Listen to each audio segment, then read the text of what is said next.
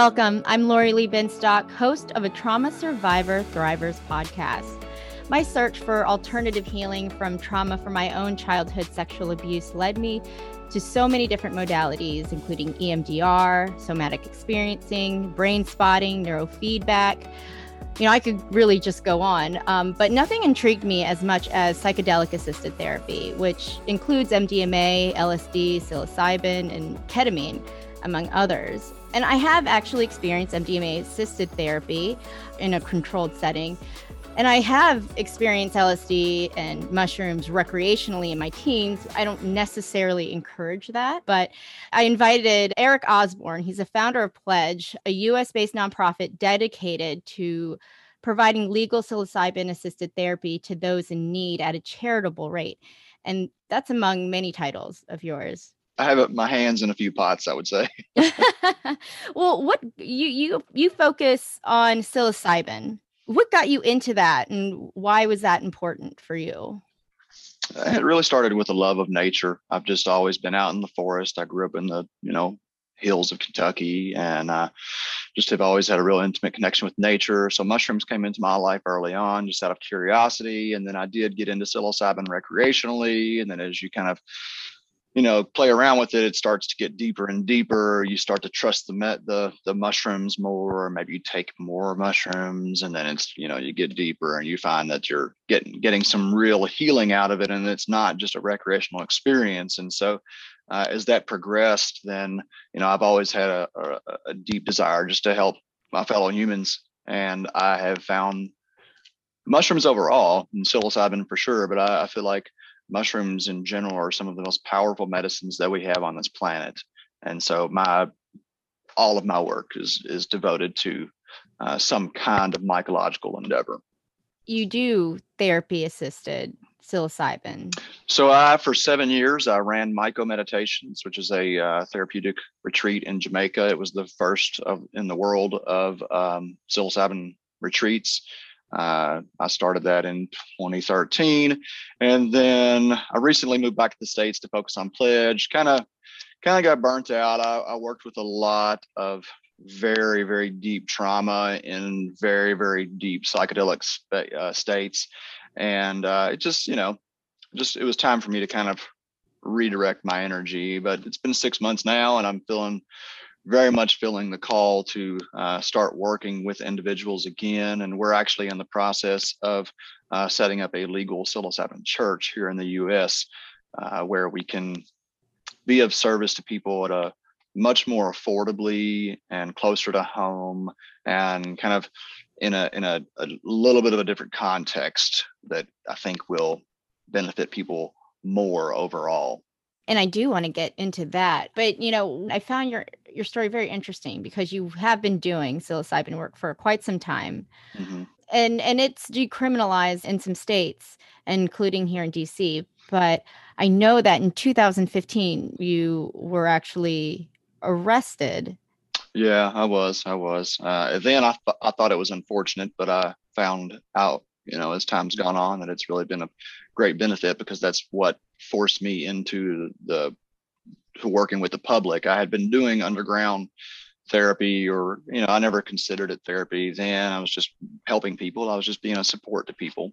Uh, and really it's the it's the mushrooms that are the therapy. You know we are just a support for the people as they go through the experience and after their experience helping process information that comes up uh, but i was arrested uh, basically i was reported uh, and um, you know that was very trying time in in my life but like i said it ultimately led to some real real beauty there is an underground psychedelic society who mm-hmm. do believe that it is important for this medicine to to help people especially people who are, are dealing with trauma and addiction about the psychedelic underground, but I, I don't really know much. I actually did tap into it. It was mainly through kind of networking and trying to research this. I don't feel like people mm-hmm. really know that this is, is available. And I, I've spoken to you in the past where you said, you know, it's just, it's really hard to tap into because you don't know if someone is is setting you up Oh, and I've I've I've absolutely had friends who have been actively set up. I mean, there's an attorney friend of mine who represents uh, a number of psychedelic clients, and he's told me some stories of of him being attempted to be set up. Uh, so it's you know, there our freedom is precious, right? Uh, and our I think our cognitive liberty is among the most precious, and that's why it's such an injustice that these sacred medicines have been outlawed for for so long. Um, so I, I, absolutely understand why individuals are uh, reluctant to really share, and that's why it was for me. It was really it, it was so special to be able to go public because this is work that we should be proud of. I mean, I'm, I'm, a mushroom cultivator first and foremost. That's you know what really led me into the the therapeutic application is as a cultivator. Then I had a lot of experience with the mushrooms that I grew and consumed, and then I felt a responsibility to share that with other people. And I've always taken great pride in the mushrooms. We care for them very very dearly, uh, and then you know I care about my fellow man. So so many of the people who are providing this therapy are just really compassionate, empathic people uh, that they should be they should be held in high regard. They should not be, you know, threatened with, you know, criminal punishment. It's it's it's a horrible injustice. And why do you think that um, there's this stigma around these these drugs? Mm-hmm. Why are people actively trying to dismantle this type of therapy uh, and medicine? I think it's a great question. I don't I don't think it started with the therapy. Unfortunately, the science and, and the research is is helping to really expose the therapeutic use of these. Um, you know, there we, we absolutely know that the Nixon administration um, outlawed cannabis and a lot of drugs to create a criminal class, and much of that was done to subjugate minorities even further. Um, you know, I, I don't really ascribe to the conspiracies that they're, you know, they're trying to prevent the evolution of humankind. Or I, I think it was just fear. I think it was mm-hmm. just fear of the everyday people Looking gaining power.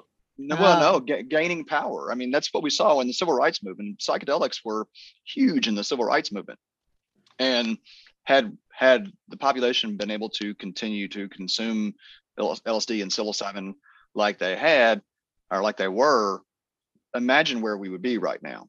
And so, while I don't think it was a conspiracy, I think there was a direct effort to to thwart some of the social progress that we were making. And then, you know, all you got to do is make something illegal and you put fear into the hearts of everyone. A couple generations goes, and all of a sudden, anybody that uses a mushroom is, you know, a bad person they demonized hippies they demonized the jazz musicians you know there was there was a uh, a, a lot of misrepresentation. And we know that that was intentional. We know we absolutely know uh, from the 40s the 30s 40s and 50s psilocybin and lsd dmt uh, very shortly after their use or discovery were being applied therapeutically. There mm-hmm. there is a lot of information um, around this. A lot of it's been destroyed knowingly and willingly destroyed. Uh, but some of the stuff I've read, there's some, some fan, fantastic progress made um, with autistic children in the 40s with LSD. Children mm-hmm. like age five, six that were self mutilating, they couldn't speak, and they were given massive doses of LSD, like a thousand or 2000 micrograms of LSD. And after a couple of sessions, they, they were verbal and not harming themselves. And so there was tons of science then at the time and evidence that showed how therapeutic and safe these medicines were.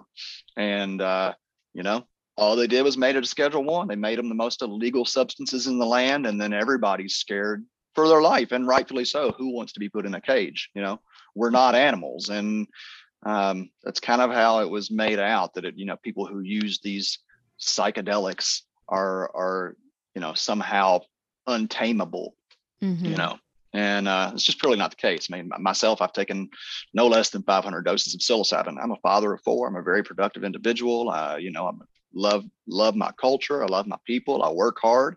Uh, so, you know, fortunately, there have been people through the years who have continued to stand up and say, we use these plants or we use these medicines and we have every right to do so and now we're seeing the fruits of that you know, as as decriminalization and some legalization starts to occur.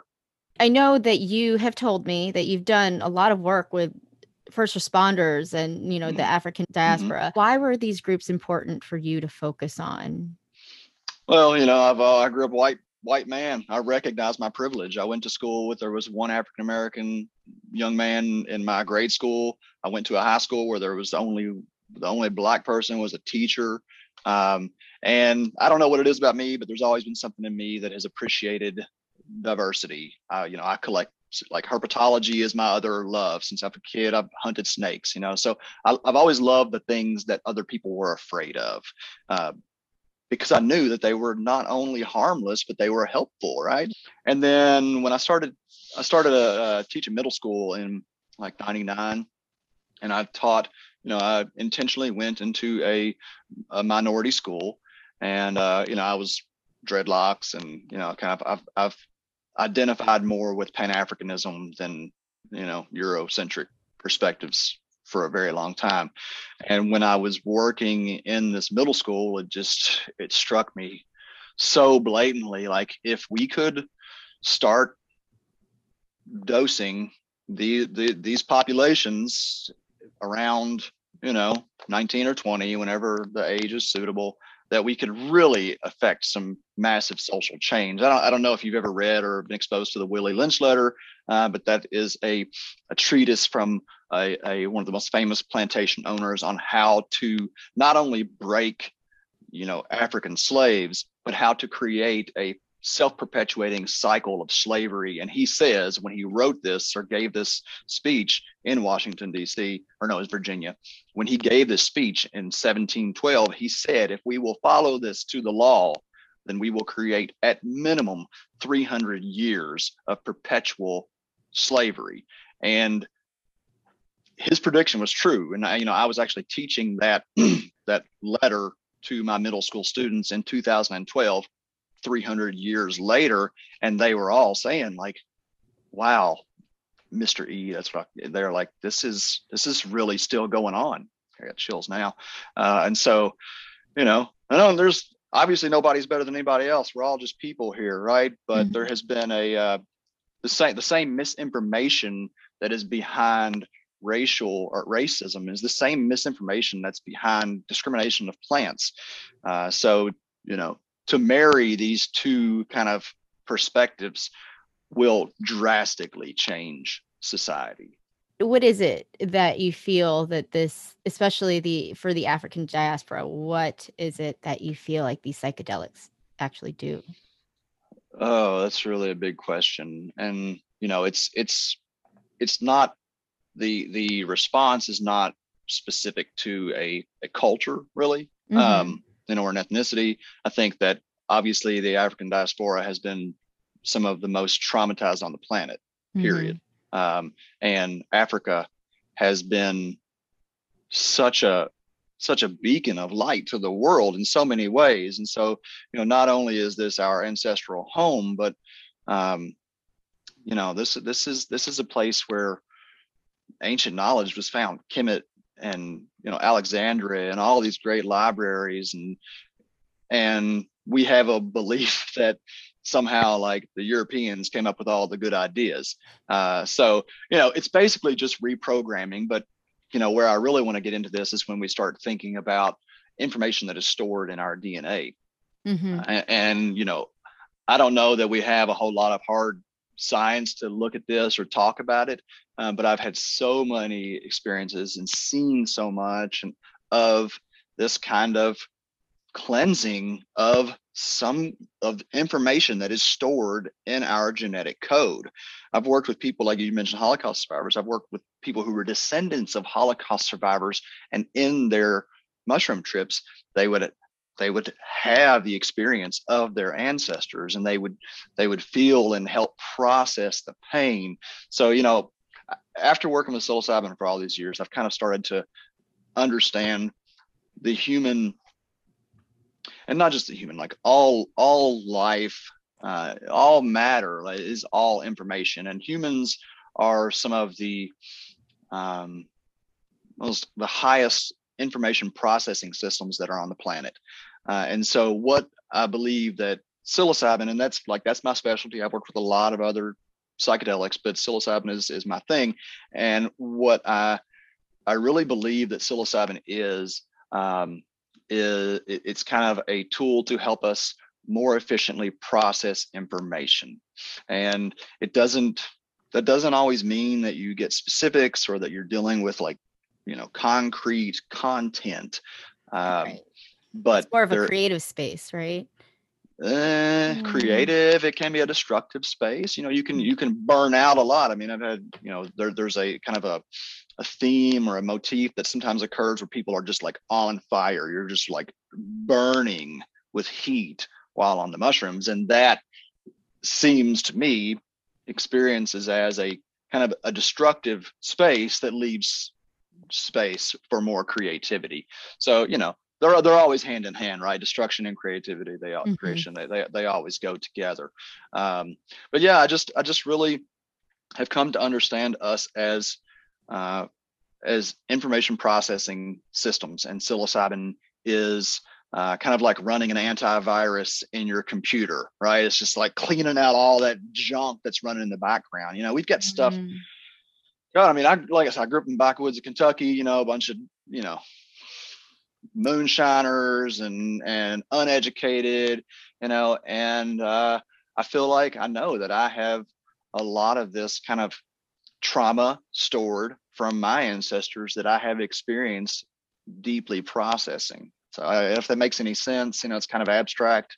No, I, that makes complete sense to me, and I think that's interesting how you're talking about how you know when you were working with Hol- Holocaust um, uh, uh survivor or descendants of Holocaust survivors, um, that they were able to kind of understand or feel that the experience of their ancestors because when I actually did the MDMA um, assisted therapy, you know, I was sexually abused by my father as a child, and when I when when it started um, actually working, the first thing that that that came up was I was just, it was like a movie was playing in my head. And it was all of the different stories that I've heard about my father's childhood, mm. um, you know, from, from everyone. And it was just all of a sudden I began to understand that he was also kind of locked into this, um, mm this trauma where they normalize this type of behavior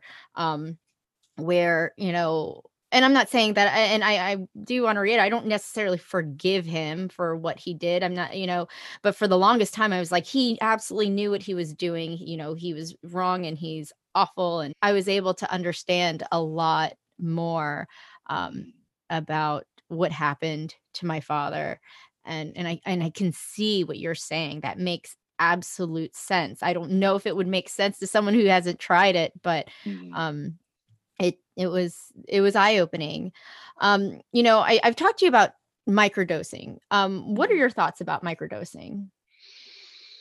Uh, yeah, I think it can be helpful. I think there is really ripe for the placebo effect. Um, but you know, if someone feels like it benefits them, then more power to them. Uh, I, uh, you know, a microdose, a true microdose, is considered to be a tenth of a gram of psilocybin, say, um, and that's completely subperceptual. Uh, I find that uh, a more suitable microdose for me is something like a quarter to a half of a gram where I can I can actually feel the presence of the medicine uh, and it allows me you know to kind of slow down and and look at things a little differently or to just be a little bit more efficient. Um, so you know it's the verdict's really out in science and in my opinion uh, but we know that it's not doing any harm. So, you know, if, if someone feels like it benefits them, then then go for it. I, have absolutely seen profound benefit from macro dosing, from from larger doses. Uh, you know, lives just changed in almost instantly. Uh, so that's where I think the payoff is really at, but that requires, you know, you know, care and uh, preparation and and aftercare. It's, psilocybin has been used recreationally, and I think that there is actually you know significant value to using psilocybin recreationally. It's way better for us than alcohol. Psilocybin is good for your brain. We absolutely know that alcohol is a neurotoxin and we just let people use that like mm-hmm. crazy, mm-hmm. you know? So I think people taking a gram or two of mushrooms and going to a concert is far better than someone drinking two or three beers and being at a concert. Uh, but you know, we're still kind of trying to figure that out as a society. There's this kind of either you're doing it therapeutically or you're doing it wrong, you know, and I, I don't mm-hmm. really ascribe to that. Um, I do want, if you don't mind, I'd love to ask you though. You know, you said you don't know that you've forgiven your father, but I, I'm interested if do you feel like you even want to? Do you do you feel like that's something you would? You know, and I think that's that's the mental block I have. I think I just don't want to. I never thought that I would. And mm-hmm. maybe that the MDMA was trying to tell me, like, maybe she just, you know, forget. I mean, I'm not, I, I don't talk to him. I don't mm-hmm. see him, you know, I'm, I mean, my parents and I have never been really close. Mm-hmm. Um, but maybe that was the block. I just, I'm, I've told myself I'm not going to forgive him. And, you know, and, and that's that. But yeah, I don't, I, I do feel like, there was a, a there was a little part of me that was just like okay i understand i don't feel mm-hmm. comfortable mm-hmm. with like being around him or having a relationship with mm-hmm. him and having mm-hmm. him have, have a relationship with my children um but i feel like i could move on better um mm-hmm. just just with that comp- the the compassion i felt um during the the the therapy mm-hmm. um but yeah that's an interesting question it's just all it's it's it's phases, right? I mean, there's no way that we can ever forgive anyone until we can understand where they're coming from, and I, I fully believe that everyone has the the right to be where they are when they are. And i you know i'm not asking this in any form of pressuring or anything like that. But i have worked with a number of um, sex abuse victims and i myself have you know uh, had, had some some history of friends attempting you know sexual acts on me and whatnot. Um, and i have absolutely seen though that the real the real healing comes when people are able to forgive. Uh, but that's it's that's just not that's not capable of happening until we can have empathy or understanding. And i think it's it's also important to point out how vastly different MDMA and psilocybin are. Mm-hmm. Um, because because I don't want anybody kind of you can never have any expectation about psilocybin. MDMA, mm-hmm. you can kind of expect how it's going to go. Psilocybin, it's got it's just ever changing. Um, I, I, think working with those two tools, not necessarily at the same time, but with in the same capacity, uh, mm-hmm. uh, can be extremely helpful. Uh, you know, I worked with psilocybin for for 20 years before I ever tried MDMA. And MDMA absolutely touched places and opened up areas that psilocybin had never touched. Um, but working with them kind of together over the course of a few months, it was some amazing progress. Uh, so if you haven't been working with psilocybin therapeutically uh, since your MDMA experience, you may find that if you go back into a psilocybin experience, it's going to more than likely there's going to be it's going to be a more visceral encounter with whatever mm-hmm. is there, right? Um, but like that is a um, it's a very powerful um, kind of space to step into, and then to to find your own ground in that space and like how how can we even forgive if we don't feel a hundred percent certain in who we are, right? Because I think mm-hmm. that's a lot for for myself anyway. When I've found myself resisting forgiveness, it's a lot of times an aspect of that has been that I was not solid in myself. I was afraid if I forgave someone that had harmed me, that I'm going to allow harm to come back in. So, you know, mm-hmm. there's like this really beautiful dance that we do of accepting the way that things are and then also not accepting the way that things are and that we're going to change things. We're going to you know create a new future. So i, I just really I, I really commend you for being so open about your own experience and then just having this podcast that talks about something that so many people are just, just ashamed and afraid to talk about the trauma and we all have it every mm-hmm. single one of us. Even like my wife and i just had a had our uh, second child, and uh, she was a home birth, and it was I've had four children. This fourth one, the only home birth, it was phenomenally different, mm-hmm. and you could see that the child itself had such a smoother transition. And you know she's three weeks old now. She is so much more laid back than my other children. It's, it's observable. And you think about when we're born in this hospital setting and mm-hmm. you know mm-hmm. you're ripped out of this warm womb of your mother and then you're like taken over in the bright lights and it's mm-hmm. beeping and you're weighed and you're cold and they're poking and maybe eventually you know in the next 10 minutes you get to go back to your mom or whatever that's trauma that is absolutely trauma that we're experiencing from go and and so like we we really need to talk about this as a culture so that we can then start to change things. I do have friends who have had planned home births and their children are much chiller. Um, right. um, but uh, yeah and i think that they actually even the mother um, felt more comfortable being in their own space mm-hmm, and that mm-hmm, so that mm-hmm. that makes sense. Well congratulations three weeks. Thanks. Thank you. So even uh, even think think about television right mm-hmm. our subconscious does not know the difference between what we see and what we experience really. And so you know when we're watching you know violent television shows or we're listening to violent music and especially children that are getting exposed to this that is trauma. It's it's traumatic.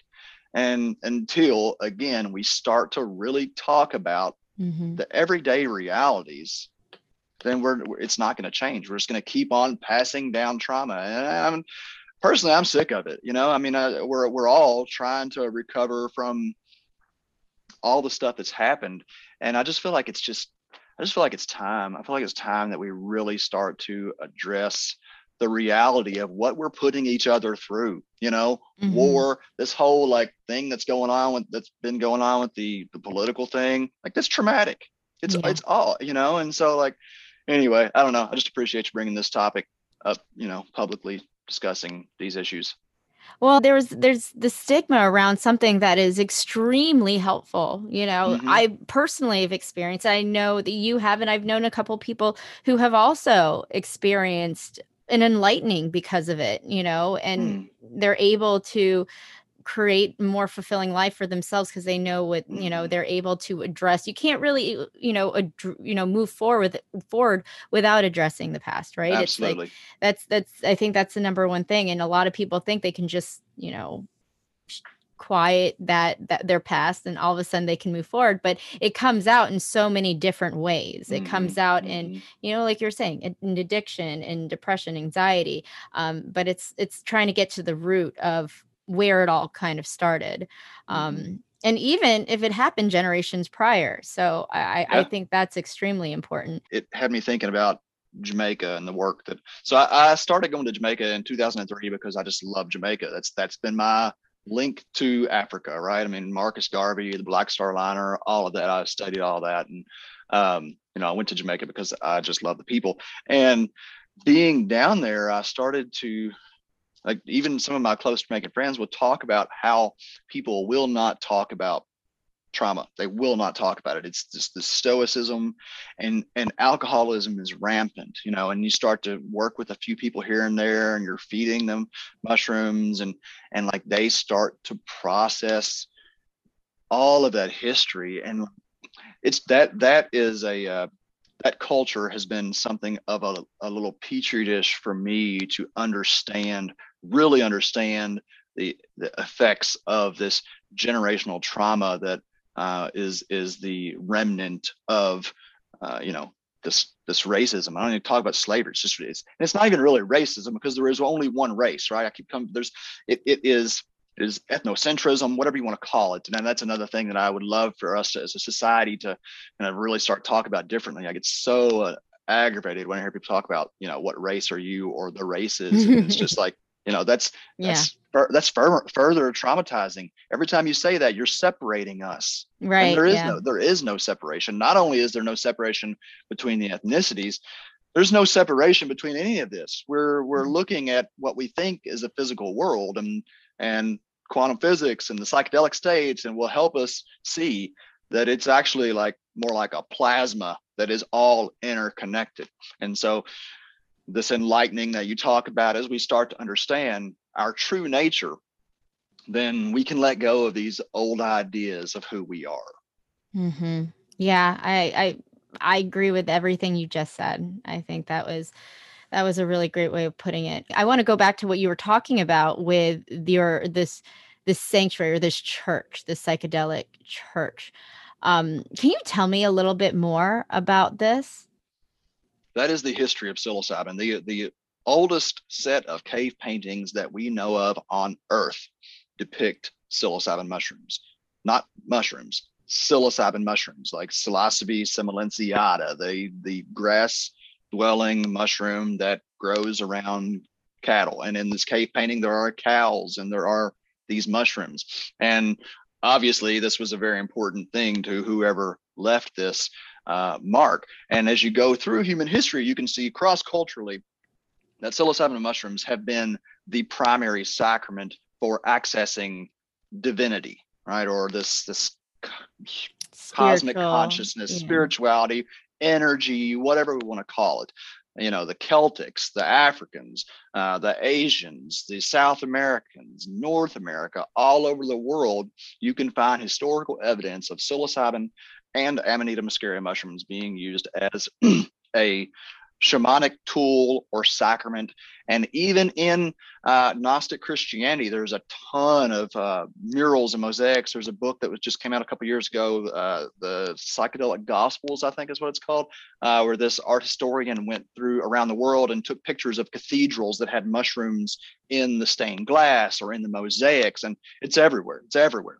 And so before I started Myco Meditations, I was actually in the process of starting a psilocybin church uh, because it has been my sacrament. I mean, you know, when I got you started out taking mushrooms and you don't know, and it's like you're having a good time, and then it's like, whoa, everything opens up, and time goes on, and you start to have a, you know, there's the the story of Christ. Uh, many suggest, and there are historians that through uh, etymology and the Dead Sea Scrolls uh, maintain that the story of Christ is actually a metaphor for a psilocybin trip. And I have absolutely had numerous psilocybin trips where, you know, that's that's what I became.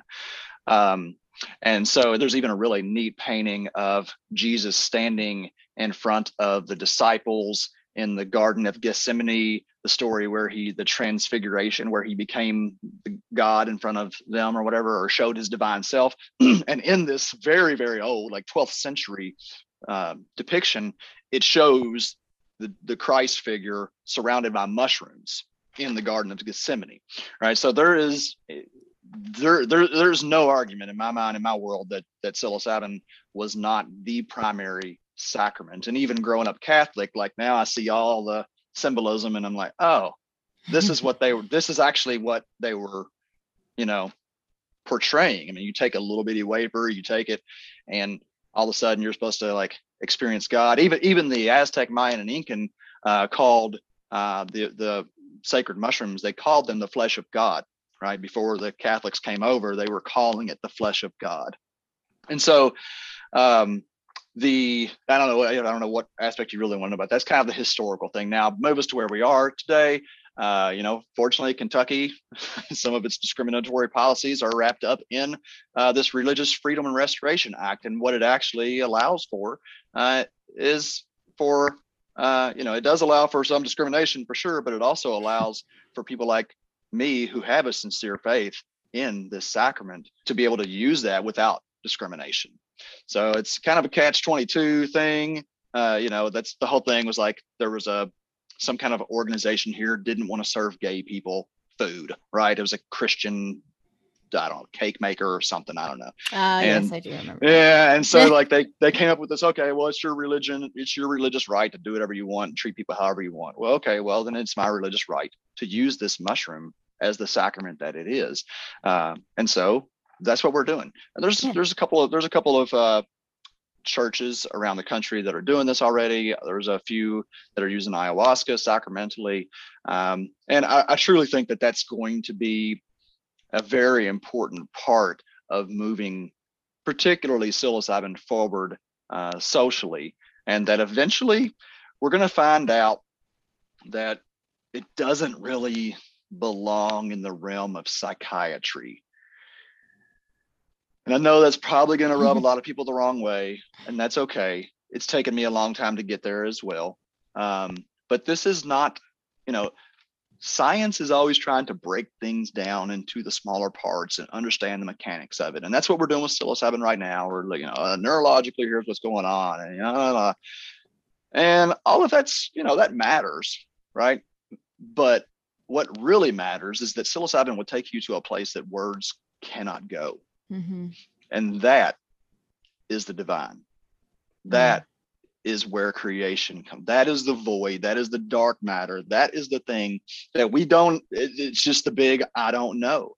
And so we are missing, we are missing the mystical in our lives and science, as much as I love science, in, in large part is leaving out the mystical and it's an arrogance right? Like if we keep thinking like we know and we keep breaking everything down and we can keep labeling it this is what it is and you know thank god for quantum sciences because they keep showing us that we keep going down and down and down and down and down and there's no end. And we keep going out and out and out and out and there's no end you know? So bringing bringing the mystical experience and it doesn't have to be a you know a certain religion. There doesn't have to be a dogma to it. That's the beautiful thing about it is there is no dogma. And our, our church is a non-hierarchical non-dogmatic. There is no leader. I may be one of the foundational members but i'm not the leader. This is a community of faith in the healing power of the sacrament of psilocybin mushrooms. And so it's a it's a very exciting thing that I've been, you know, for years, even with Myco, I never felt like I could really talk about psilocybin in the way that I understand it and experience it because people were had this you know perception of our organization as a science therapeutic center and in many ways it was but what they didn't know is that the the root of all of my work is this mystical i feel like it all blends together right just like Absolutely. it's all interconnected um, Absolutely. I think the work that you're doing is amazing. I feel like people should have access to this. I do wanted to to ask you how do people i mean i know this is currently in the works but mm-hmm. and and actually uh, something i want to touch on briefly you know you also talk about community mm-hmm. community mm-hmm. is important when you know Usually. when when you're doing psilocybin especially when you're working with people who um, are dealing with the same issues because mm-hmm. you know it's like the you know me too i'm dealing with that too can you mm-hmm. talk a little bit about community and the importance of, of support in that space yeah i think i think that community is far more important than the therapist and i love therapists i've got lots of friends who are therapists i work with therapists i'm you know please do not think that i'm discrediting therapists i see therapists um, but i have seen the community support be far more impactful than going down and sitting and talking through your experience with a therapist. You having someone that like you said that can mirror that can identify that can feel your pain and not have to have that kind of professional barrier where oh i can't hug you or i can't no, we, we've got to cry together. We've got to hug each other. We've got you know now we're in this society is like you know even more isolated. And i spent probably 10 years doing psilocybin almost almost always by myself. And I made more progress in three years working with groups than I made in 10 years mm-hmm. working by myself, 100%. And so, again, we are all one. We're all, we're just one thing on this one thing, trying to understand itself better. And so the community, the community is vital. It is absolutely 50%. If you're taking psychedelics and you're not engaging in a community atmosphere where you can process the experience, because you'll have you'll have some weird stuff go down. And you you know you need people to bounce things off of or you'll have things come up that you really you know you need to, to you need to have that vulnerability in that safe space. Mm-hmm. and just like as much as therapists can and do help I, particularly american therapy i've worked with a french therapist uh, in jamaica who was phenomenal. And one of the things that she was what made her so good is that they don't have that kind of professional rigidity right? It's like, you know, she was just very hands-on. She was not afraid to hug somebody when they were crying and not to, to make someone feel or help someone feel like they were part of something bigger than themselves, you know. So it's hugely important. And I think we're gonna, I'm confident we're gonna see that. And again, I think that's where institutions like these kind of spiritual organizations, spiritual communities are going to be even more effective than you know the the ten thousand dollar therapy that's going to be happening in Oregon, where you know you go and sit with two therapists while you're on mushrooms, and they're just looking at you, monitoring you, and then you come out and you talk about your experience, and you know that can be beneficial for sure. That can be beneficial, um, but I am confident the time is going to tell that nature, community, and dose are crucial to the progress made with psilocybin. Wow. Well, you know, even as you know, this type of therapy becomes available nationwide, accessibility will still be limited. Mm-hmm. But that's kind of where you step in, right? With um, hopefully, yeah, hopefully. I mean, you know, they're they're saying that uh, the MDMA and psilocybin sessions are going to be like ten grand for the preparation, integration, and one. But you know, and it's like community acupuncture. I go to community acupuncture. You know, if I was if I go to an acupuncturist, I'm going to spend like two or three hundred dollars. But if I go to community acupuncture where everybody's kind of pitching in together, I get treated for like thirty to fifty bucks. Right. Mm-hmm. So not only do I get the treatment, I also get the community. I also get to feel like I'm part of something bigger, and there's more learning that goes on, uh, and it's a it's a whole lot cheaper. Right. so, right. Mush, mushrooms are so not easy, but you know they're pretty easy to grow. They're pretty cheap to produce, and um, I'm not I'm not I have no problem with people getting paid for their work. I mean, I I want to get you know I want to be compensated for the work that I do. I work very hard for people, mm-hmm. um, but eh, I'm not sure that um, you know when when we've got psychedelic companies that are raising you know 20 or 30 million dollars and they're not doing anything yet it's just an idea mm. i'm not sure that's really the right direction or a sustainable direction. Mm. well is there anything else that you would like to add before i let you let you go?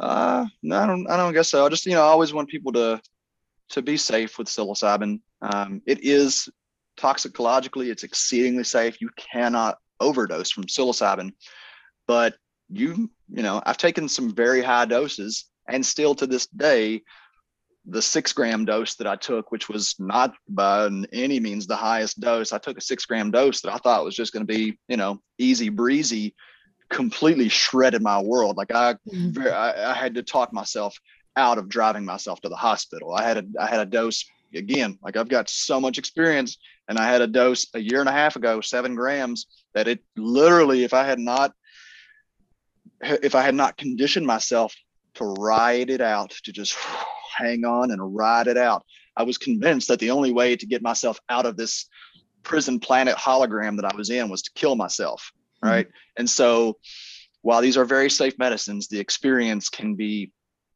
profound, it can be terrifying, it can be blissful, and you just don't know. And if you take psilocybin especially these higher doses, you've got to do it with someone mm-hmm. that has experience with the medicine. That's another thing that's happening in the therapeutic world. You know, right now, um, they're you know they're saying that a therapist should only take only needs to take like one dose of psilocybin before they can administer mushrooms. And you know, I've had a lot of therapists come on retreats that were freaked out by what they saw and i had to tell i had to help them understand like this is how this medicine works sometimes and sometimes like i had one young man who had been sexually traumatized. He'd been raped by other young men. And in his mushroom trip god i could almost cry i think about this guy right now but in his trip he started to think like everyone's going to rape me right? And the, o- the only thing the only thing that brought him any security is that he could look me in the eyes. And when i when I told him that I had been there before, that I understood how he felt, that he was safe, like he knew that I was, he knew that I was being true. And hmm. because your senses, you know, you're so, one of the one of the physiological things that psilocybin does is it shuts down the prefrontal cortex, which is the information filter, right? So you hmm. have so much more available information. Your intuition and your, you know, your your senses are so much heightened. And if the person that is administering you the medicine has any fear or has any kind of shadiness to them, you're going to pick yeah. that up. You're going to mm-hmm. pick that up. And so if you do not feel 100% confident in the person that you are supposed to be taking this medicine with, then don't do it because right. it, you you can come out of the experience more traumatized than you went into it, right? Yeah, that's so, definitely something to really just a word of caution. Yeah. Yeah, absolutely. Yeah, I think it's a lot. To, it has a lot to do with your your mindset and your setting, where you are and who you're. Absolutely, with. absolutely, absolutely. Well, Eric, thank you so much for joining me on a Trauma Survivor Thrivers podcast. Thank you, Lori Lee. I really, really appreciate the work you're doing. Thank you. Well, I appreciate the work you're doing. Uh, that was Eric Osborne, psilocybin expert and founder of PLEDG. If you would like to learn more about him and PLEDG, please visit tstpodcast.com. That's the letter A, tstpodcast.com. Uh, you can also find all my social media platforms there as well. So please follow um, to get more information from me and subscribe to my magazine, Authentic Insider. Um, you can get that in your email each month if you subscribe. Eric is actually going to be contributing for April's issue, so you don't yeah. want to miss that. Thank uh-huh. you for being a part of the conversation. I'm Lori Lee Binstock. Take care.